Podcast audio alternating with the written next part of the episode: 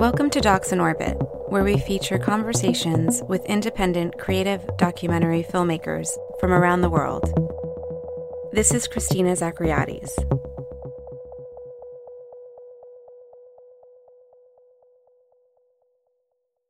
We have a really special episode for our last episode of Docs in Orbit this year. And before I introduce our special guest, I want to just thank all of our listeners and volunteers who have contributed to keeping the Docs in Orbit project alive so that we can continue to offer a nourishing space where independent documentary artists engage in dialogue with the films and the filmmakers whose work moves and fuels their own creations. This is very much the case with our next guest, Victor Kossakovsky, and his latest film, Gunda.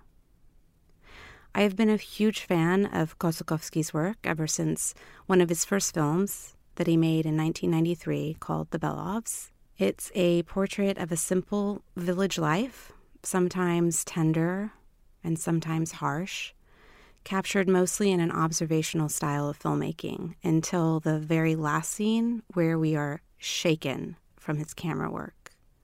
So I've been looking forward to his latest film, Gunda, where again, he delivers us simplicity, tenderness, and a last sequence that makes the ground shake. I truly feel that Gunda is not the masterpiece of Kossakovsky's body of work, but a masterpiece of cinema. Experiential cinema in its purest form.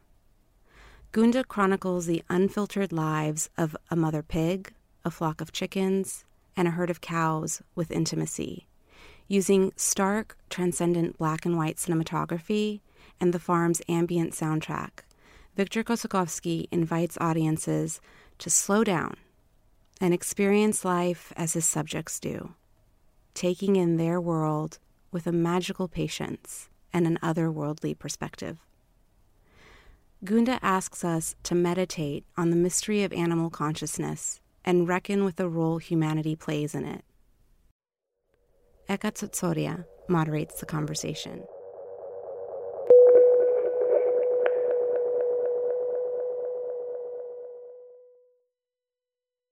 Mr. Kossakovsky, I really cannot stress enough how lucky I feel to be talking to you today. Uh, your brilliant new piece, Gunda, left very strong impression on me, and it's really an honor that you decided to share your thoughts with us. I know that Gunda was a long desired project for you. Um, so it's finally out. Uh, you've been waiting for this opportunity for years and years. In this film, we find ourselves very close to your subjects, and your gaze towards them is very compassionate and deeply respectful. Thank you. Help me with how to translate in English Mirovazrenie. Uh, maybe world vision, the vision of. Mm. I would need to look it so, up as but well. It's like um, and documentary actually actually any art connected to this way how do you look to the world right so and documentary particular cannot be disconnected to this word мировоззрение because, because the way you look to the world is the basic of documentary right you cannot just made your film one way and think about world different way.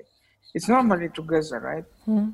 Uh, that's why it's not accidental that I made this movie about Gunda because actually, so when I was four years old, even I was born in St. Petersburg, but I spent some times in childhood in a small, tiny place between Moscow and St. Petersburg. Actually, it was uh, grandfather of Belov. Uh, it was the, his house. So when my uncle Sergei Belov uh, and his wife Evgenia, they when they left, went to, to do their job, I was alone with Piglet. And I remember he probably was one month old, and I was four years old. And um, and I was running in the house and I was making mess there.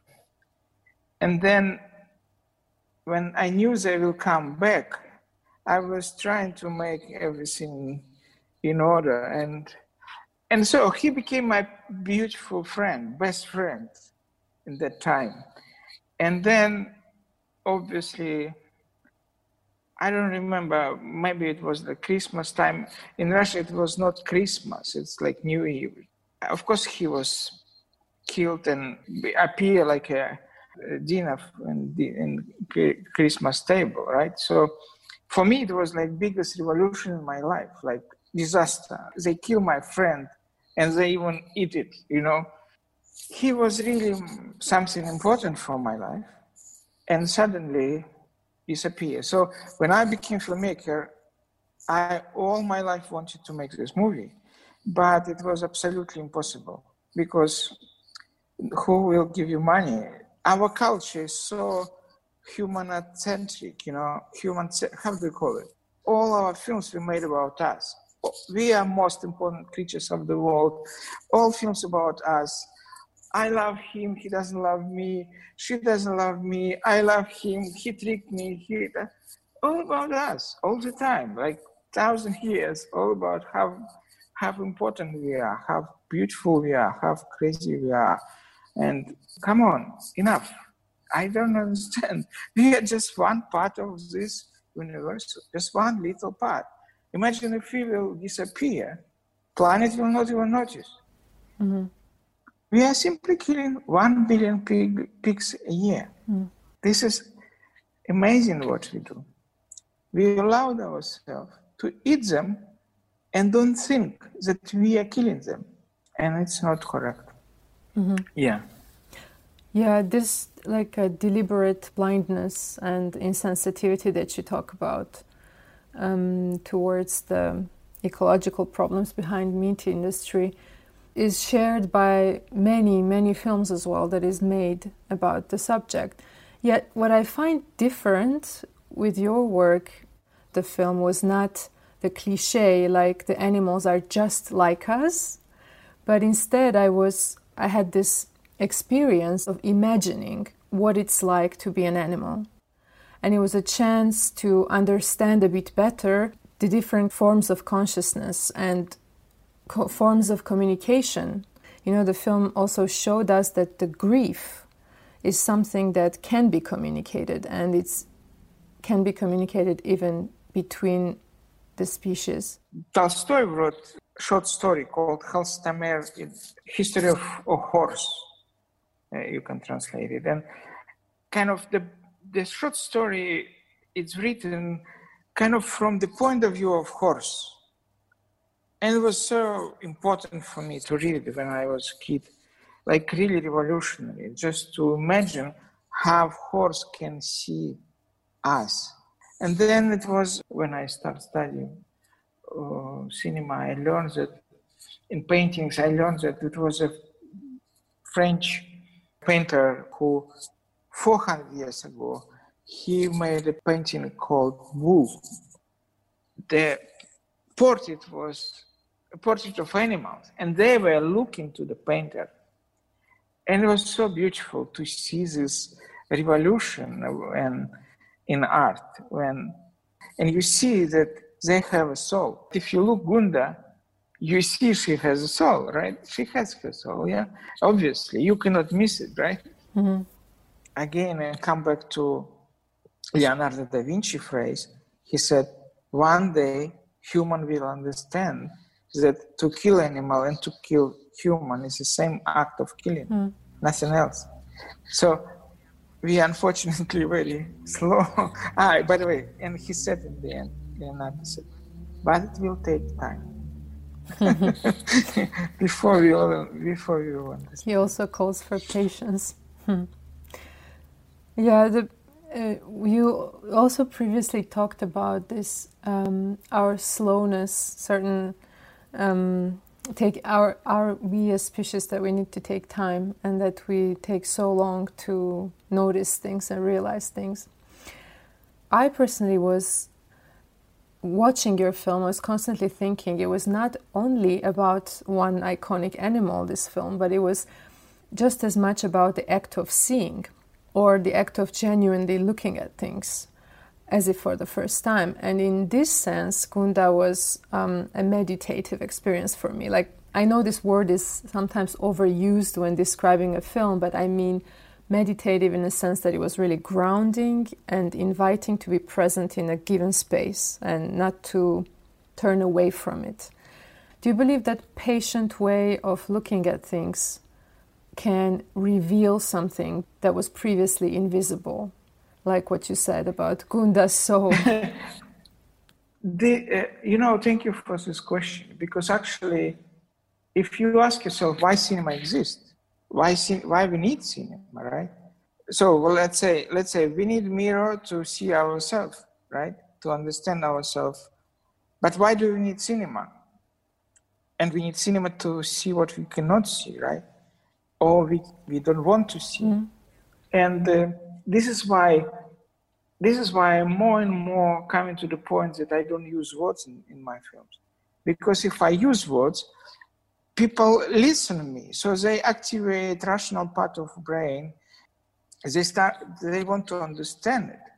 They want to they mobilize rational part of their brain to understand the story. Uh, but I don't want them to listen to me. I don't want, I want them to see and not rational part but i want them to use other part of their brain when they can feel. And that's why i start less and less using any words and any story. That's why i always say if you want to say something come on just say it. Why you need to make movie? You want to tell story tell it. There are writing there are radio show there are podcasts there are many there you can be journalist you can be whatever but if you want to show something, then it makes sense to make movie, right? If you want people to see something, they what they don't want to see, then it makes sense to make movie. Absolutely. I don't want to reveal too much about your film obviously to the viewers that hasn't seen it yet but just to say in the film we take time to observe very special experiences of animals like um, giving birth of the mother pig or this very special moment of the chicken that makes her first steps outside the cage on the grass. And then there is this one long take that I want to talk about a sequence where a tractor appears and with it a totally different kind of creature enters the universe of the film and i have to say it's quite a loud and ugly entrance of a human into this world that was previously humanless. So that sequence of the film really felt for me like a commentary on the state of our entire civilization. Did you how did you come to this point that you realized okay this is how I'm going to portray a human world? We actually didn't know what will happen. We didn't know how it will happen. We just knew that uh, tomorrow uh, they will people will make, uh, they will separate mom. So we knew this, but how it will happen, we did not know actually. So for me, it was important to find particular place when I will see everything.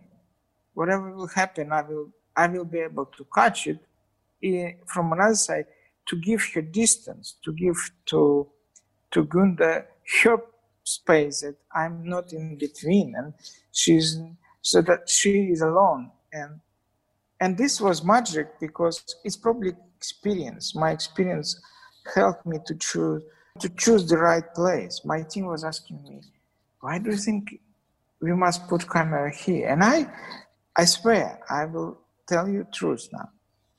I said to them listen i guess what will happen is she will so disappointed. She will run. She will run run run and then she will come to us. The, uh, I, I feel it because there is no one else she can talk to. And this is what happened. She was 15 minutes running. And then in the end, before she disappeared, she came to us. She looked to the camera. And you cannot miss what she tells you, right? She, mm-hmm. she exactly tells you, what the fuck are you doing? It's, it's crystal clear. Yeah, absolutely, right?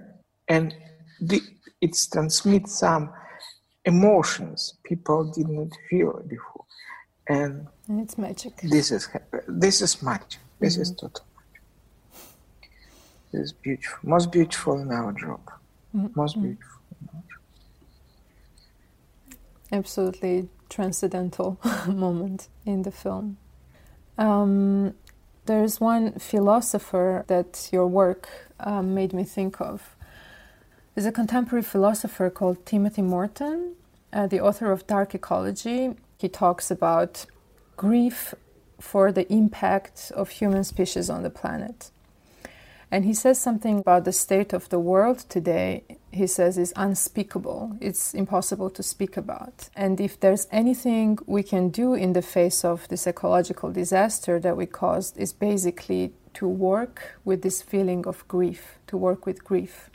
And as for creative work, again, he said, right now, our creative work is basically to scream with intelligence that's the only thing is left for us to do. And in a way, it's the best thing I can say also about your film that this is the feeling it gave me. I watched acknowledgement of grief and a scream that was somehow translated into intelligent cinematic language. Have you invited us kind of not to run away from this feeling of sadness and grief, but to confront it and to feel a portion of that pain and responsibility? watching Gunda? You know what to ask because, um, in fact, my the title of the film was different. Hmm. Uh, I wanted to call it my apology because I know exactly that I cannot change this world, right? I know, and I actually don't believe art has this duty to change the world. I, am not sure we we able to do it. Hmm. And I know that people, even most intelligent people, I know who who watch my film and hug me and say, "Wow, this is such a piece of work and masterpiece," and da da da. And then we go to restaurant to eat and continue talking, and they order steak. so, so the film is film, and my life is my life. I can respect film, but still, I will continue my life. My, my idea was to call it my apology because I know I cannot change the planet. I cannot change people, and I'm not allowed to do it. It's your life, and people can do whatever they want. But at least I can say to animals, I'm sorry, guys. I do what this is what I can do for you. I mean, at least I, this I can do. So then friends, they told me, in America, we don't have culture of apology. so no one will come to see a movie if your film called My Apology. so, so we have to change title. I have one more, in a way, maybe more practical question, or maybe more even more philosophical. Um, maybe it's about the last sequence again, and generally, generally your work as a director and cinematographer. With this film, Gunda, you worked with another cinematographer, but the last sequence you decided to film yourself. And I was wondering, how do you decide what are what are the shots that you have to absolutely do yourself? What are the sequences? Is it again intuition that tells you what's the right thing? It's, this is very interesting question for me, important because my way of filming is when you when you kind of really dissolve into your your mentality, your miravazrenie, your way of seeing world. World vision. Yeah, world vision is is inside the image. So, and movement of camera must be connected to your to the movement of your soul when you're filming. So this is why the, the last episode was so important. In the first shooting day, mostly I was filming myself, and he was trying to film with second camera, and uh, I realized why we are not matching together. Mm. So what I did, I put um, headphones and I had a microphone, and I start comment what he films. I start comment his image while he was filming, and I said, "Look at your nose. Look how beautiful. Look at your eyes. Look at them. Mm. Look at your ears. Look, look how beautiful it is." Mm. And he understood that while filming, you have to feel it. you have to feel what you feel, not you just follow situation. And he was immediately uh, involved in full speed. And then in the end, we were kind of one body together. We were able to, we were kind of together in this camera. We were able to make it. So, mm-hmm. yeah. And thank, thank you, you so much. much. again for talking to us. Yeah. Um, I, I, I, I, yeah. Yes. Yeah. I just, I just need to say that I'm happy that you know if you're working in Russia and you're a filmmaker, ironically, you're not filmmaker here until your film is in in America. this is ironic. Irony in Russia, they only respect filmmaker when it's nominated to Oscar or was distributed in cinema in America. Then, oh, good filmmaker. I was there all my life, no one noticed. And now after Aquarela was in shortlist and Oscars, they, oh, no. And now Neon is distributing Gunda. Neon is very professional, right? They know how to distribute movies. Mm-hmm. So I hope they're gonna do it well, and I hope American people will watch documentary how not American documentary, but different kind of documentary. Oh, yes. Yeah. Okay. Thank you, Victor, so much for really a conversation that felt like heart to heart talk. It was beautiful to talk to you. Ciao. Gunda opens today, December 11th, for an exclusive one week run at Laemmle Theaters in Los Angeles and Film Forum in New York City.